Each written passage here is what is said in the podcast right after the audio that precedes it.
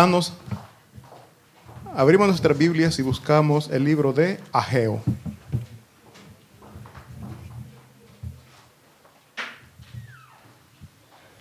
Ageo está en el Antiguo Testamento, entre los últimos libros. Quizás sea más fácil irse al inicio del Nuevo Testamento y un poquito atrás. Está entre los profetas menores.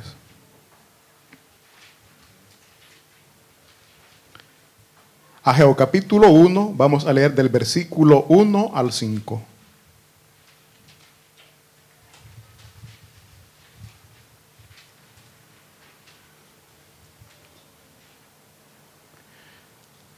Amén. ¿Lo tenemos, mis hermanos? Y si no, ahí está proyectado también. Amén. Leemos la palabra de Dios en el nombre del Padre, del Hijo y del Espíritu Santo. Dice, en el año segundo del rey Darío, en el mes sexto, en el primer día del mes, vino palabra de Jehová por medio del profeta Ageo, a Zorobabel, hijo de Salatiel, gobernador de Judá, y a Josué, hijo de Josadat, sumo sacerdote, diciendo, dice el versículo 2, así ha hablado Jehová de los ejércitos, diciendo, este pueblo dice, no ha llegado aún el tiempo, el tiempo de que la casa de Jehová sea reedificada. Entonces vino palabra de Jehová por medio del profeta Ageo diciendo, es para vosotros tiempo, para vosotros, de habitar en vuestras casas artesonadas, y esta casa está desierta. Dice el 5, pues así ha dicho Jehová de los ejércitos, meditad bien sobre vuestros caminos. Oremos. Padre bendito que estás en los cielos, Señor, venimos delante de usted dando gracias porque usted, Señor, que nos tiene aquí reunidos en su nombre. Rogamos en el nombre poderoso de Cristo Jesús que esta mañana sea usted tocando nuestros corazones, fortaleciéndonos, Señor, si nuestra, si nuestra fe se está debilitando, si nuestra, nuestra fe está decayendo.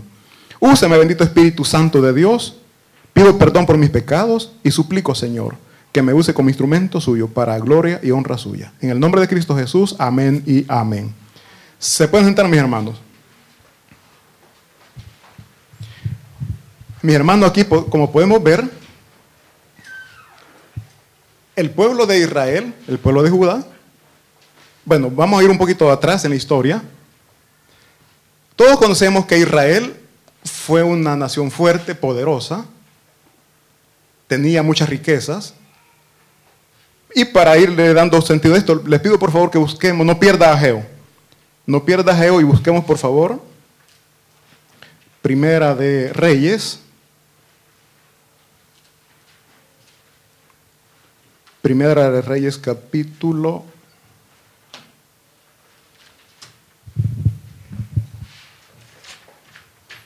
capítulo 5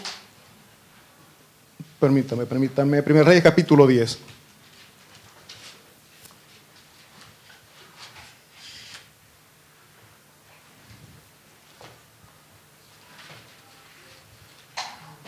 ¿Lo tenemos, mi hermano? Primer Rey capítulo 10.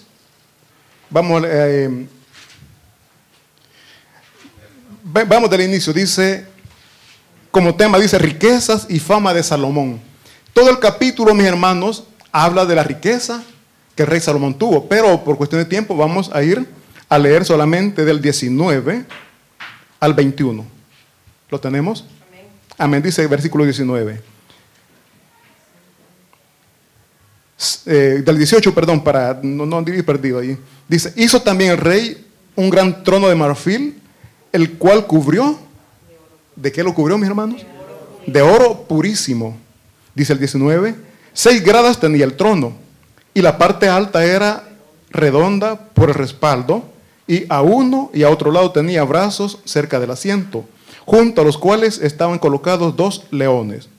Estaban también doce leones puestos allí sobre las seis gradas, de un lado y de otro. En ningún, oigan bien, en ningún otro reino se había hecho trono semejante. Y todos los vasos de beber del rey Salomón eran de oro. Asimismo, toda la vajilla de la casa del bosque del Líbano era de oro, oro fino. Oigan bien, nada de plata, porque en tiempo de Salomón, oigan bien, la plata no era apreciada para que veamos la riqueza el poder que Dios le dio al rey Salomón. Pero ¿por qué le dio esta riqueza? Porque Salomón no buscaba gloria para sí mismo, no buscaba riquezas, él solamente quería gobernar su pueblo bajo la guía, bajo la luz de nuestro Señor. Eso le agradó a él. Y le dijo que le iba a dar sabiduría, pero además de eso le iba a agregar lo terrenal. Eso es lo que nosotros muchas veces anhelamos, lo terrenal. Pero hacemos a un ladito lo principal, que es lo espiritual. Y nosotros, la gran mayoría, pues siempre andamos buscando lo terrenal. Entonces les decía a mis hermanos que el rey Salomón, Dios lo llenó de gloria. Y así como al rey Salomón lo llenó de gloria, también a usted lo quiere llenar de gloria. Dios se quiere glorificar en usted. ¿Y qué es gloria? ¿Qué es glorificar? Honrar, honorar. Eso es lo que Dios nos hace. Cuando aceptamos a Cristo, Él nos, nos honra, Él nos honora. Se glorifica en nosotros. Cuando usted está en problema, cuando usted está en dificultad y Dios le saca en victoria, Dios se glorifica en usted. Dios lo, honra, lo honora, Dios lo honra a usted. Eso es lo que Dios hace con nosotros. Eso fue lo que Dios hizo con el pueblo de Israel, cumpliendo la promesa que hizo a los patriarcas. Entonces, pero el pueblo de Israel hizo lo malo, pecó delante de Jehová. Y esa desobediencia le llevó a la cautividad. Después de que el rey Salomón muere, el reino se divide, reino del norte y reino del sur. El reino del norte que es Israel, el reino del sur que es Judá. Dice la palabra de Dios que el reino del norte, que es Israel, siempre por el pecado, cayó bajo el dominio de los asirios. Los llevaron cautivos. Pasaron los años, Judá siguió el mismo camino de sus hermanos del reino del norte y comenzaron también a pecar. Como consecuencia, llegaron los de Babilonia y se los llevan también cautivos. Allí fueron perdiendo la gloria de Dios en ellos, a causa de el pecado, a causa de la desobediencia. Dios nos tiene a nosotros un lugar bonito.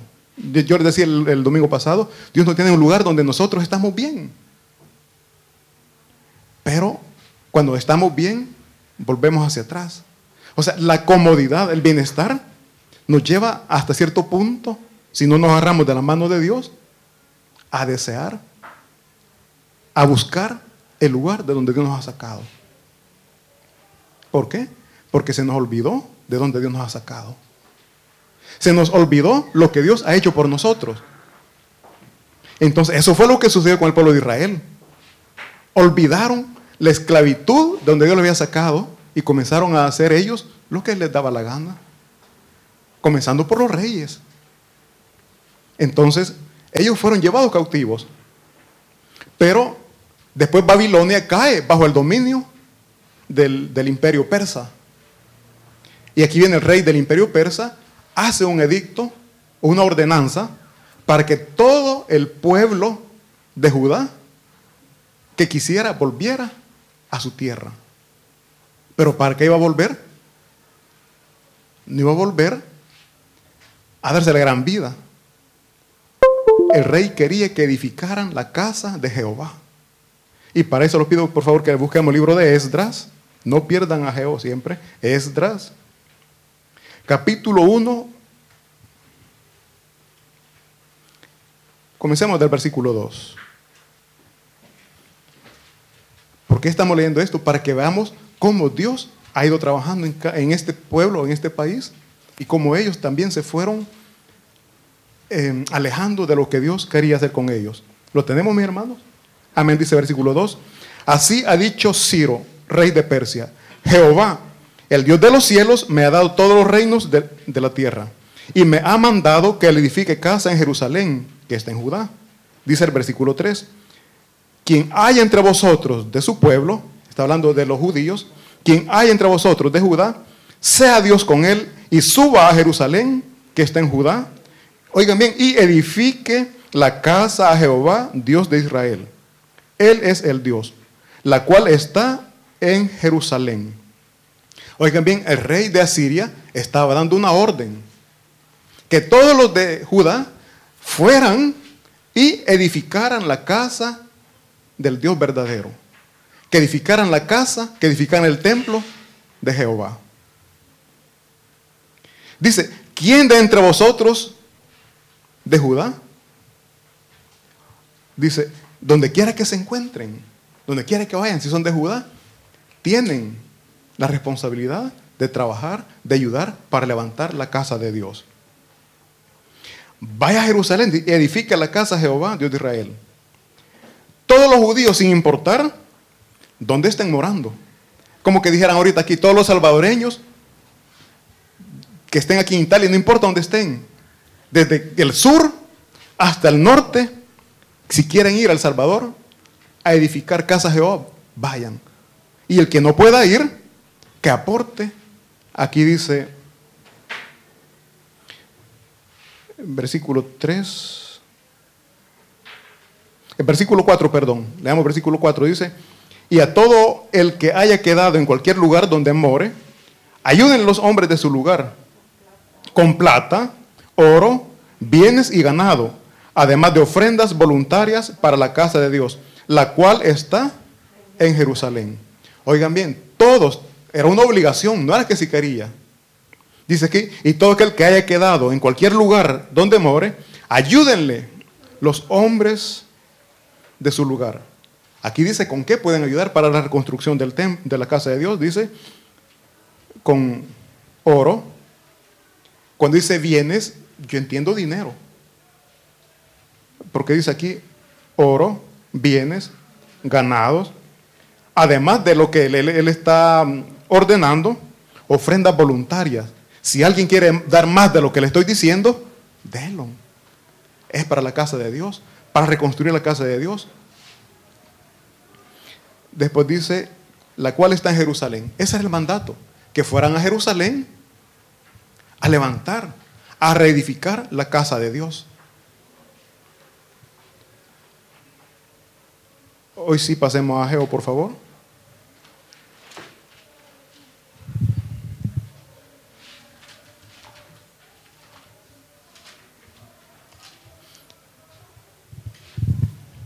Amén, lo tenemos.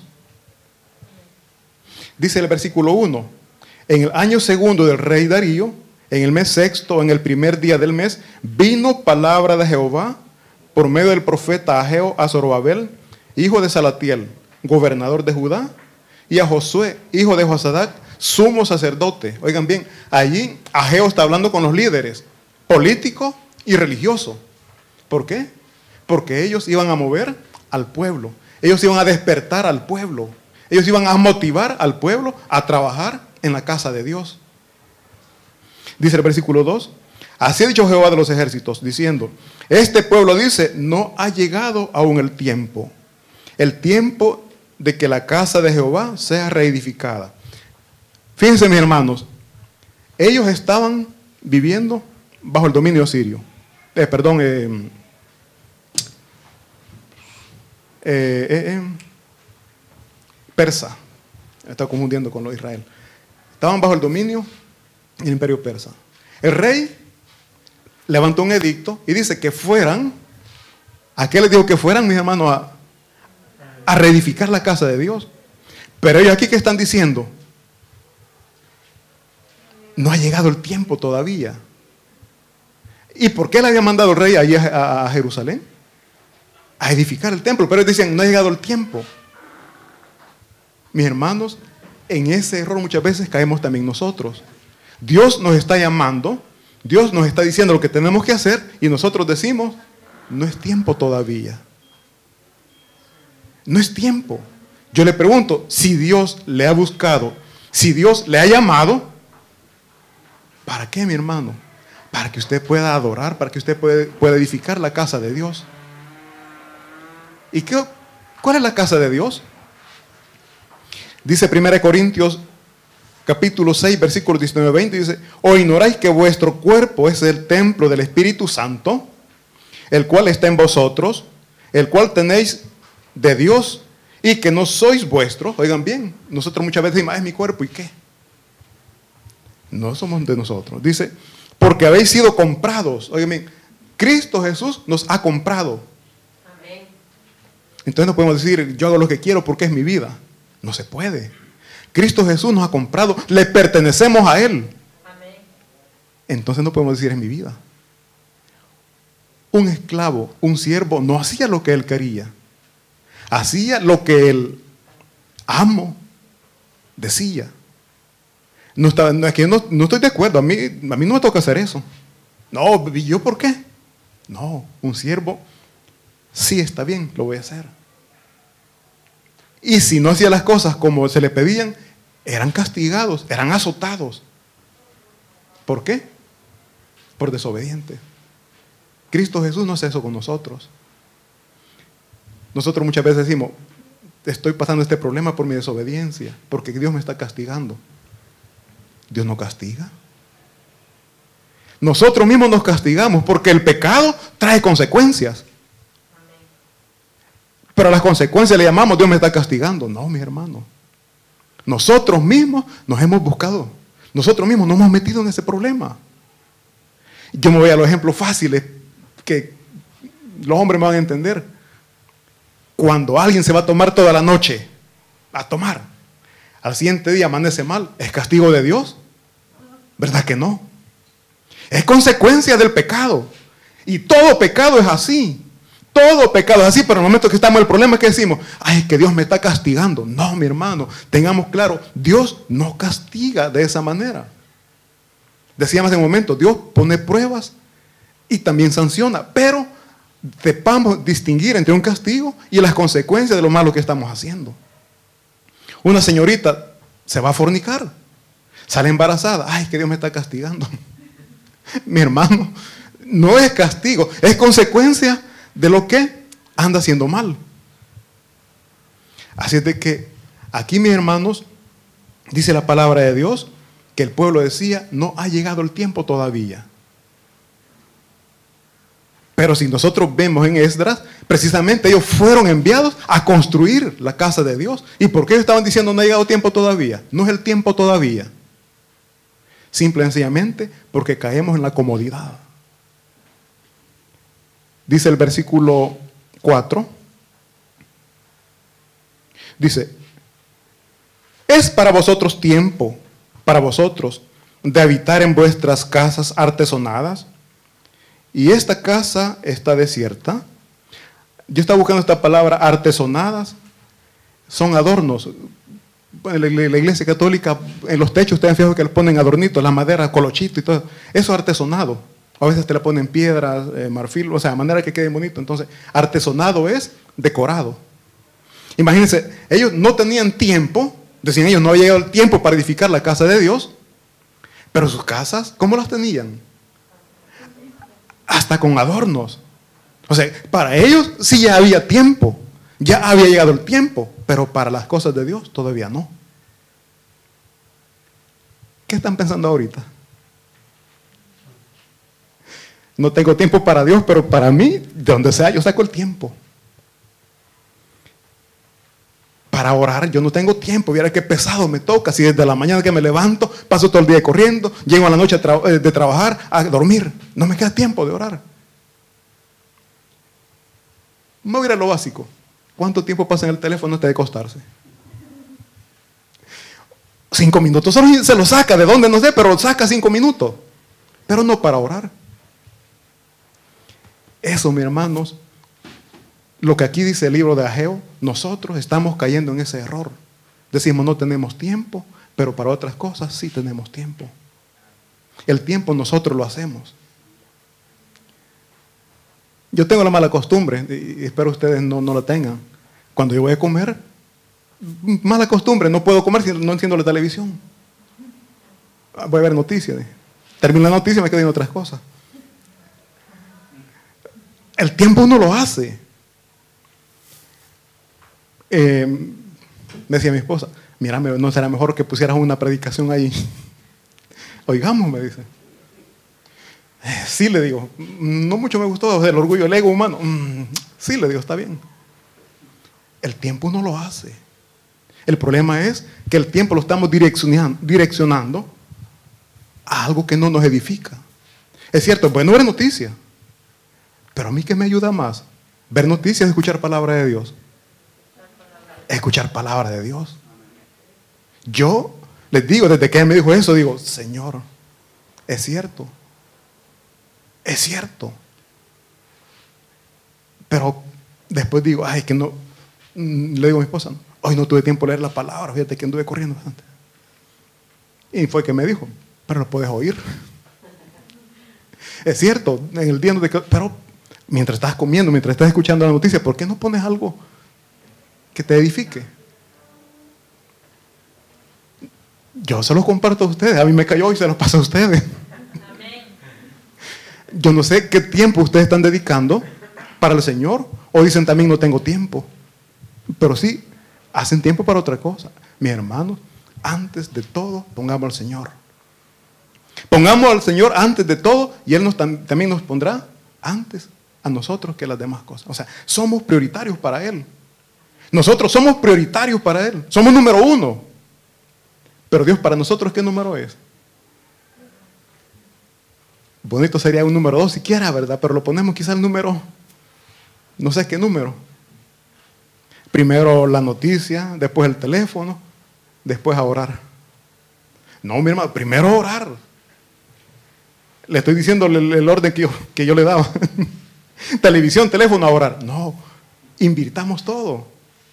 Primero Dios, primero Dios, segundo Dios, tercero Dios. Si me gustó esto, lo aprendí. Y si hay un cuarto, se decía, también para Dios. Entonces, dice acá, mis hermanos, que el pueblo decía, no ha llegado el tiempo todavía, pero ellos, sus casas las tenían bien bonitas. Cuando dicen, no, no ha llegado el tiempo todavía, quizás decían, no tenemos lo necesario para reconstruir. Quizás decían, no tenemos la madera, no tenemos las piedras, no tenemos... Pero las casas de ellos ya las tenían construidas. Entonces, ¿qué podemos decir? Simple y sencillamente, cada uno de ellos va buscando sus intereses. Lo personal, como también nosotros. Primero buscamos lo mío, después si me queda tiempo, para Dios. Cuando vamos a trabajar, ¿a qué hora llegamos al trabajo? ¿Después de la hora que se nos dice o un poquito antes? Yo pienso que un poquito antes. Pero la casa de Dios, mejor un poquito después y no un poquito antes. ¿Por qué? Porque ahí podemos ver en qué lugar estamos poniendo a Dios. En cosas sencillas podemos nosotros meditar, reflexionar y decir en qué lugar estamos poniendo a Dios. Les digo, mi hermano, cuando vamos a trabajar y vamos en retardo, corremos. Llegamos hasta cansados, sudando, porque queremos llegar en hora, en tiempo. Pero a la iglesia, ya comenzó así, pero voy a tomar cafecito. ¿Por qué? ¿En qué nivel estamos poniendo a Dios, mi hermano? ¿En primer lugar? No. Pero el mandato que Dios nos da es, entre los mandamientos, el número uno, ¿cuál es? Oigan bien, repítanlo por favor. ¿Será cierto que lo hacemos, mi hermano? ¿Verdad que no? Pero queremos bendiciones. Queremos que Dios nos prospere. Queremos que Dios nos ayude. ¿En qué lugar le estamos poniendo a Él? Yo quiero que meditemos en eso. Dios nos está llamando al servicio quizás. Nos está llamando a que leamos su palabra, a que oremos. Pero decimos, no ha llegado el tiempo todavía. Mi hermano, si Dios le ha llamado es porque ya es el tiempo. Si usted está aquí es porque ya es el tiempo. ¿Y qué está esperando? ¿Qué estamos esperando? No seamos como los niños. Ya voy. Vení para acá. Ya voy. A la tercera vez, ¿qué pasa? Bueno, si hay una tercera vez, porque hay papás que son menos, menos pacientes, ¿no? Te estoy hablando, vení para acá. Ahí va el niño bien obediente. Estamos esperando eso, mis hermanos. Que llegue Dios. Hijo, te estoy hablando. Ya es el tiempo. Por cierto, no, no le he dicho el tema, es, es hora de iniciar el tema de este sermón. Es hora de iniciar. ¿Qué estamos esperando? Iniciemos hoy, este día, a cambiar, a cambiar esa prioridad, a cambiar a Dios, a ponerlo del lugar segundo o tercero, pasarlo al primero. Porque ese es el mandato que Él nos da, amar a Dios sobre todas las cosas. Y cuando dice sobre todas las cosas, más que a mí mismo. Repito, el siervo, el esclavo no tenía derechos. Hacía lo que se decía. No es que, ay, que hoy estoy cansado. Hoy no, no, espérate un momento. No, al momento. Pero nosotros llegamos a trabajar, ay, hoy no voy a orar, vengo cansado. Mis hermanos, meditemos. Entonces decimos que es hora de iniciar. Dice también, salgamos de la comodidad. ¿Qué es la comodidad? Ahorita ustedes están cómodos o incómodos. ¿Dónde están ahorita? Están cómodos. Incómodo es que todos lo tuviéramos lleno y quizás al fondo hay bastantes hermanos de pie, ¿verdad? No hay ni cómo pararse después que descansan, ¿verdad? Ya, ya se sienten incómodos. Ah, se topan contra la pared, o sea, hay incomodidad. Y cuando uno, uno está incómodo, busca la comodidad. Pero cuando está cómodo, no quiere dejar la comodidad. ¿Por qué venimos tarde a la iglesia? Porque no queremos dejar la comodidad. Estamos acostaditos, bien galán. Bueno, ya comienza el calorcito, ¿no? Ya. Pero en tiempo de frío siempre pongo eso. Nadie se quiere descobijar, nadie se quiere descubrir. ¿Por qué? Porque está cómodo. En la casa de Dios hay comodidad, pero nosotros no la hemos descubierto todavía. Le llamamos comodidad al hecho de estar en casa, tranquilo, relajado, viendo televisión, escuchando música. Ah, qué bien. Cuando ir a la iglesia, ay, no, otra vez. No hemos descubierto que aquí está la verdadera comodidad, comodidad que solo Cristo Jesús puede dar. ¿A quién le gustaría recibir castigo? A nadie. Cristo lo recibió por nosotros. Cristo Jesús recibió el castigo que era suyo, el que era mío. Y gracias a Él tenemos la comodidad que yo le decía. La verdadera comodidad es esa.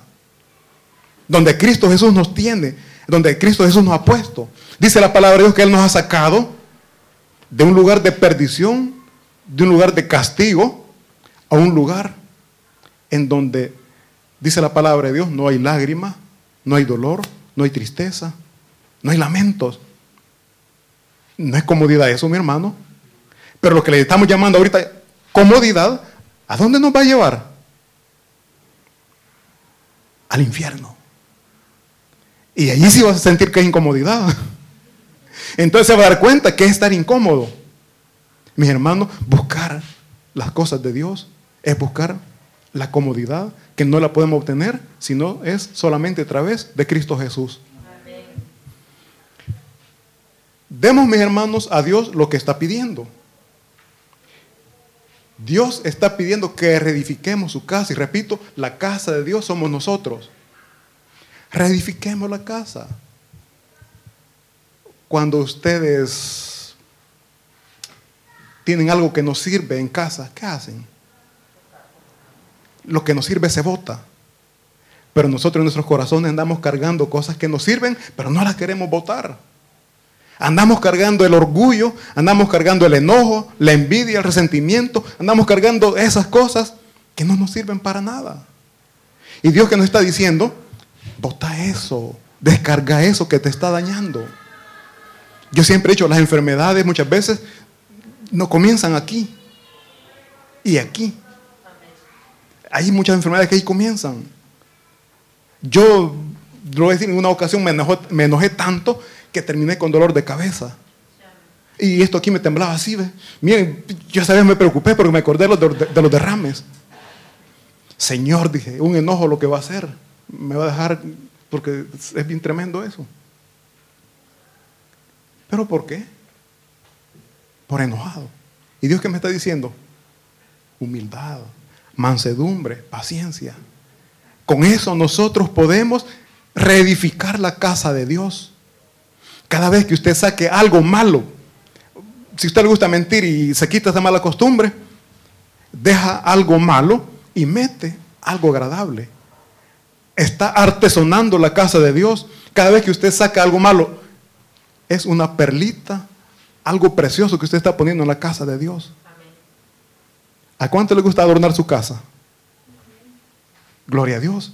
Cuando usted deja algo malo, algo que Dios le está pidiendo, está poniendo algo precioso en la casa de Dios. Algo resplandeciente, algo que ilumina, algo que hace ver la gloria de Dios en su vida. ¿Y quiénes lo van a ver? Sus vecinos, sus amigos. Anoche escuchaba lo que me dijeron, yo que escuché algo que me gustó. Nosotros conocemos a esta persona de tiempos y vemos cómo Dios ha venido trabajando en ella. Hemos visto cómo Dios ha venido transformando, cómo cambiando su vida. Eso es lo que Dios quiere.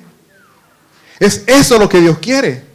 Pero nosotros, repito, la comodidad, no queremos dejar lo que Dios nos está pidiendo.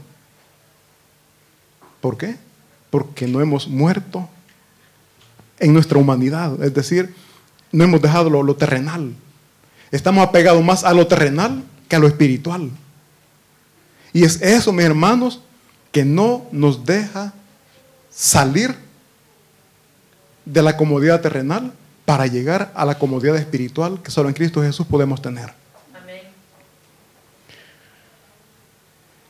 Según el pueblo judío, mi hermano, repito, no había llegado el tiempo para construir la casa de Dios.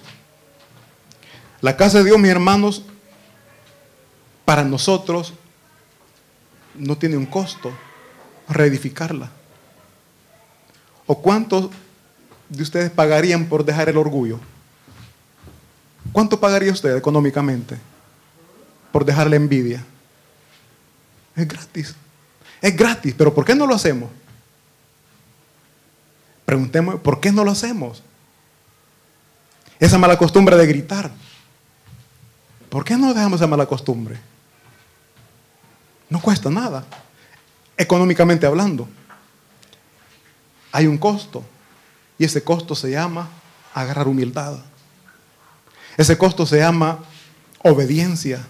¿A cuántos hijos les gusta obedecer? Ay, hermano, eso es de algo duro. Te estoy hablando, oíme. Sí, sí, te, sí, sí, te estoy oyendo. Y con el teléfono, te estoy, dime, dime, dime, te, te oigo. No, mi hermano, no es así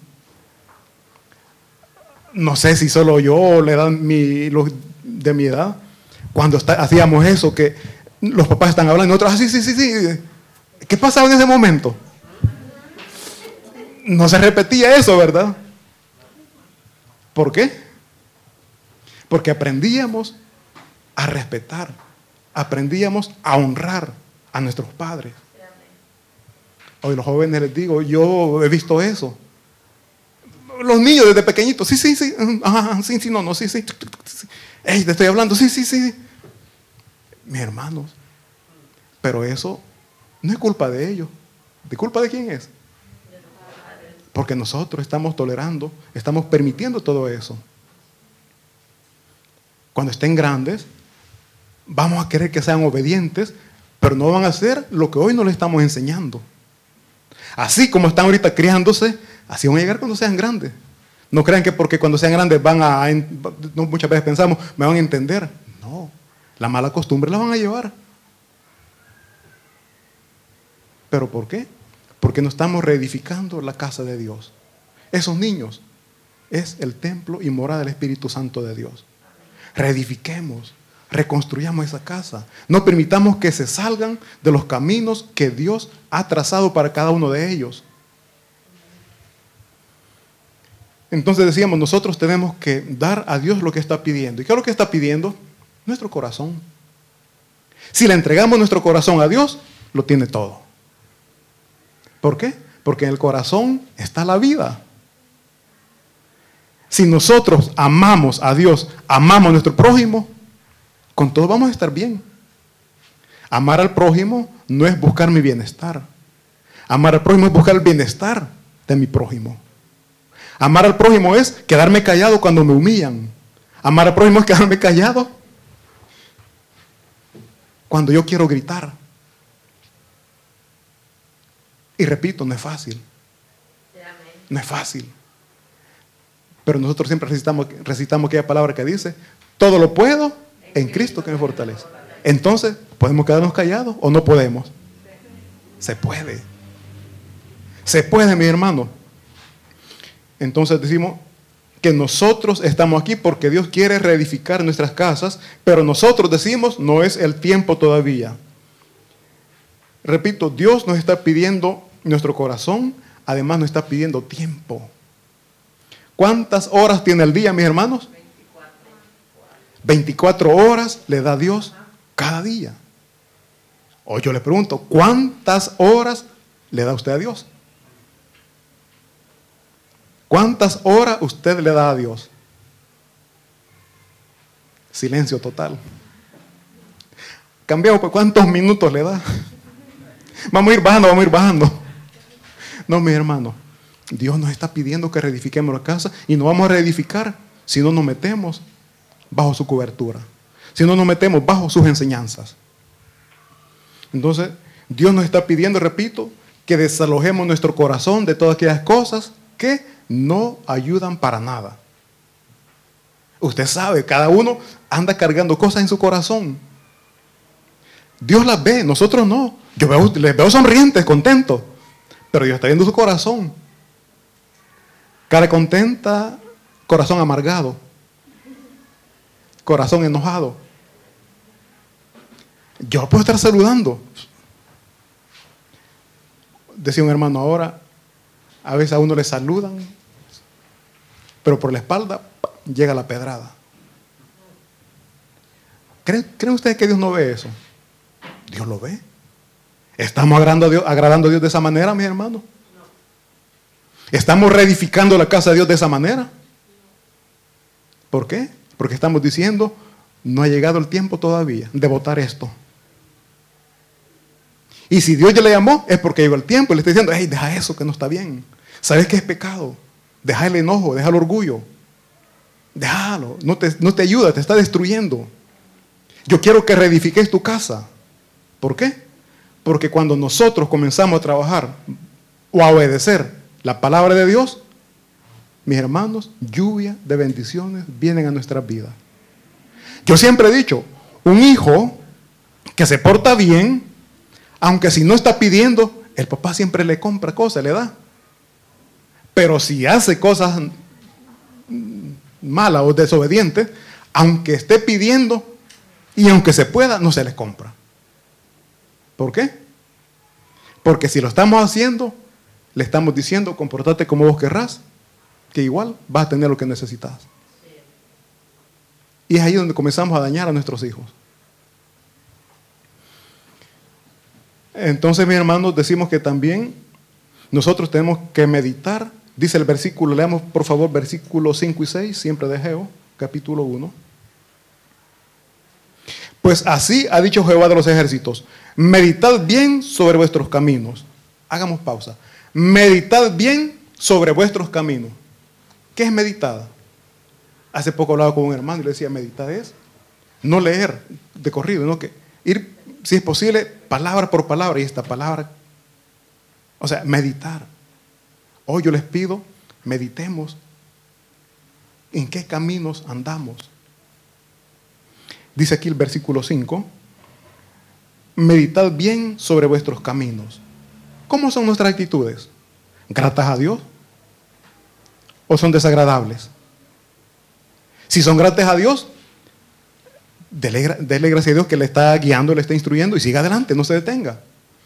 Pero si son, no son gratas a Dios, este es el momento, momento que usted pueda reflexionar, recapacite y diga, Señor, dame fuerzas porque quiero cambiar, porque te quiero ser grato, porque te, quiero honrar, porque te quiero honorar, te quiero glorificar, así como tú lo has hecho conmigo.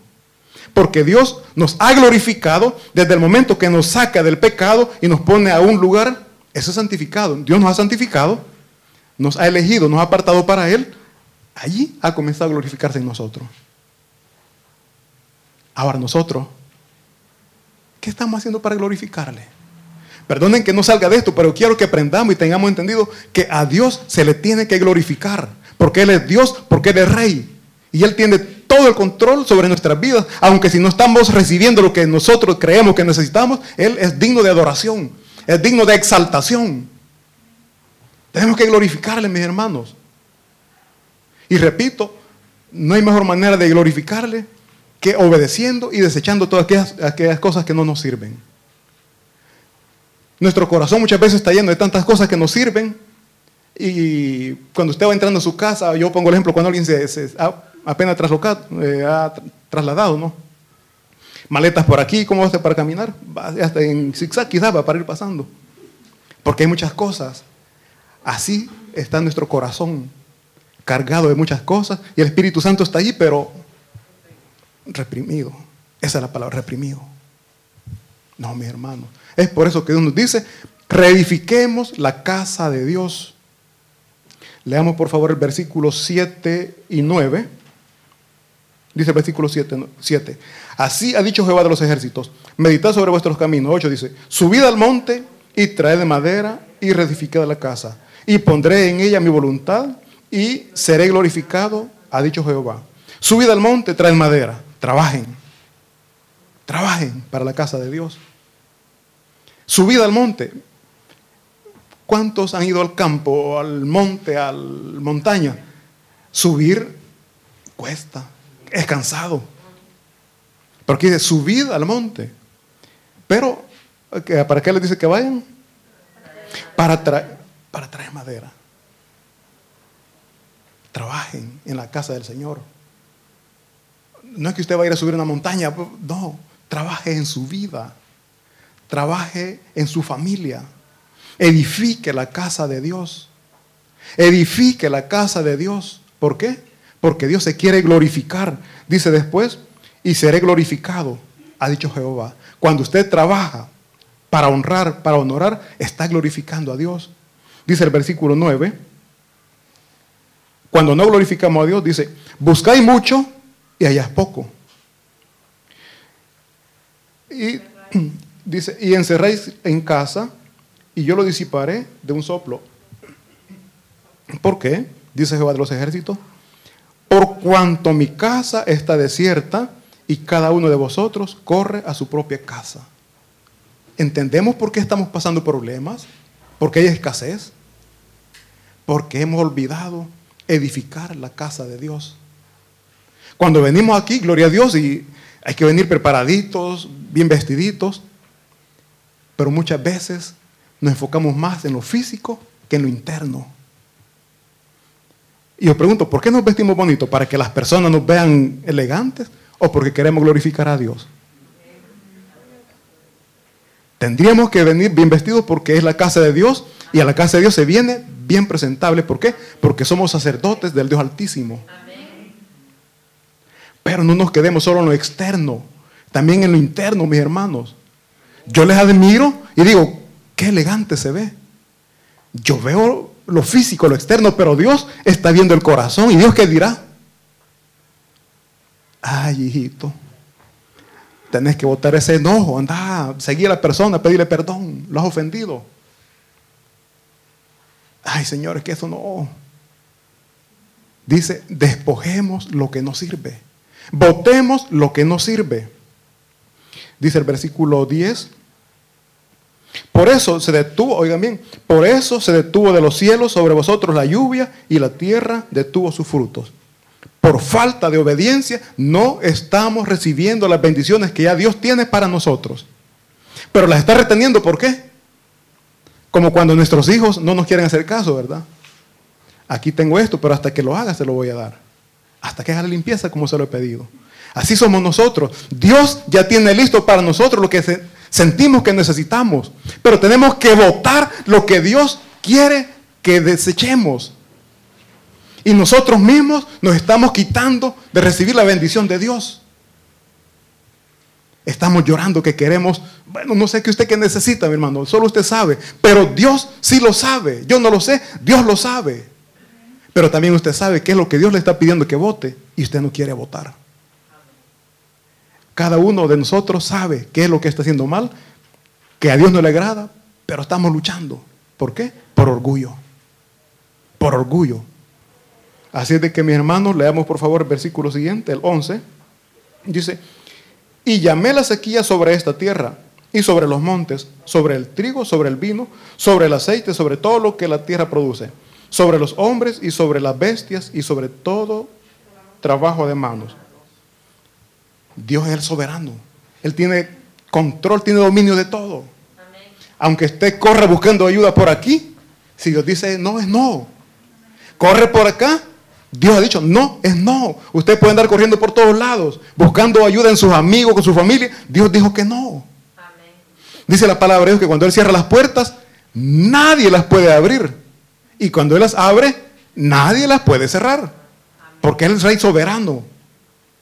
Entonces, mejor sometámonos a la obediencia. Sometámonos a Dios. ¿Por qué? Veamos qué dice el versículo 12. Y oyó Zorobabel, hijo de Salatiel, y Josué, hijo de Josadac, sumo sacerdote. Oigan bien, y todo el resto del pueblo, la voz de Jehová, su Dios, y las palabras del profeta Ageo, como, como le había enviado Jehová, su Dios. Y temió el pueblo delante de Jehová. Cuando dice temer, mis hermanos, es que sí escuchó lo que Dios estaba hablando por medio del profeta Ageo. Yo no soy ningún profeta. Pero si Dios esta mañana ha hablado su corazón, medite, piense, ¿qué Dios le está pidiendo que vote? ¿Qué Dios le está diciendo que haga a un lado? ¿Por qué? Porque Dios le quiere bendecir. Porque Dios le quiere prosperar. Pero nosotros en nuestra necedad estamos llorando, pero no queremos obedecer. Me recuerdo, ya para terminar, creo que se lo he dicho, un niño caminando en una área verde, en las cunetas, le en El Salvador, ¿no? En los pueblos el agua no lo botan en la fosa, ¿no? Que le dejan ir en la calle. Se pone verde. Y con mi jefe, bueno, con mi jefe estábamos en la calle viendo, y el niño iba caminando, ¿no? Se cayó, estaba verde, no se deslizó, cayó. Y se quedó sentado un ratito y comenzó a llorar, se levanta. Y saben que siguió caminando ahí. Volvió a caer. Mi hermano, así estamos nosotros en nuestra necedad. Estamos golpeándonos, estamos recibiendo golpes, estamos llorando, pero no queremos salir de allí.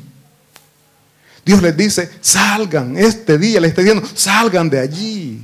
Dios les quiere bendecir. Dios, a Dios no le agrada verle llorar. Pero de usted depende si sale o se queda allí mismo. Dios le quiere bendecir. Dios le quiere prosperar. Pero de usted depende. Dice el versículo 13. Entonces Ageo, enviado de Jehová, habló por mandato de Jehová al pueblo diciendo, yo estoy con vosotros, dice Jehová. Esa palabra le está diciendo ahora a usted. Yo estoy con vosotros. ¿Quién está con ustedes, mi hermano? El Dios Todopoderoso. El que puede conceder lo que usted está necesitando. Él está diciendo, yo estoy con vosotros. Yo estoy con vosotros. ¿Alguien duda de la palabra de Dios? Hay dudas, no escucho. Mis hermanos, si todos sabemos que Dios está con nosotros, ¿quién contra nosotros? Un fuerte aplauso para nuestro Señor, vamos a orar. Padre bendito que estás en los cielos, Señor, reconocemos que usted es Dios, que usted es Rey Todopoderoso, que a usted nos debemos, Padre que usted nos ha dado salvación, nos ha dado vida eterna.